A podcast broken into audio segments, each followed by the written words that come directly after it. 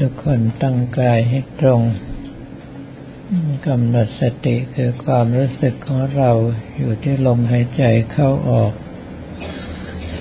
หายใจเข้าให้ความรู้สึกทั้งหมดของเราไหลตามลมหายใจเข้าไปหายใจออกให้ความรู้สึกทั้งหมดของเราไหลตามลมหายใจออกมา จะใช้คำภาวนาอะไรก็ได้ตามที่เรามีความถนัดมาแต่เดิม วันนี้เป็นวันอาทิตย์ที่สามกันยายนพุทธศักราช 2560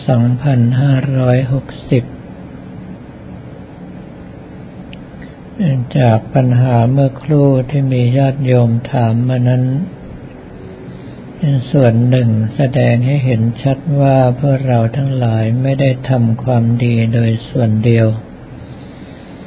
มีการทำความชั่วกับความดีสลับกันไป ท่านที่กระทำความชั่วมานาน เมื่อตั้งใจจะกระทำความดี แรงกรรมต่างๆก็มาขัดขวางทำให้ยากที่จะนึกถึงความดีได้ จึงต้องมีความอดกลั้นอดทน ในการฝึกปลือ เพื่อให้กำลังใจของเราทรงตัวเป็นสมาธิ การที่กำลังใจทรงตัวเป็นสมาธิ ก็ไม่ได้เป็นเครื่องรับประกันว่าเราจะรอดจากอบายภูมิ เพราะว่ากรรมบางอย่าง ก็จะมาทำให้เราหลุดจากสมาธิช่วงก่อนที่จะตาย หวนไปนึกถึงกรรมต่างๆที่เคยสร้างเอาไว้ทำให้จิตใจเศร้าหมองเป็นต้น อาการที่เราจะปิดอบายภูมิได้โดยแน่นอนนั้น องค์สมเด็จพระสัมมาสัมพุทธเจ้าตรัสว่าต้องเป็นพระโสดาบันขึ้นไป ถ้าเราทรงความเป็นพระโสดาบันได้ การเกิดเป็นสัตว์นรก เป็นเปรตเป็นอสุรกาย เป็นสัตว์เดรัจฉานจะไม่มีสำหรับเรา แม้เกิดเป็นมนุษย์ลำบากที่สุดก็แค่เจ็ดชาติ ได้อย่างกลางก็สามชาติ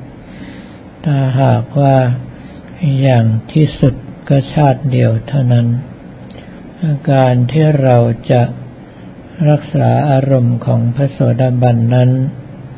อันดับแรกก็เลยก็คือต้องทำความเคารพในพระพุทธพระธรรมพระสงฆ์อย่างจริงใจ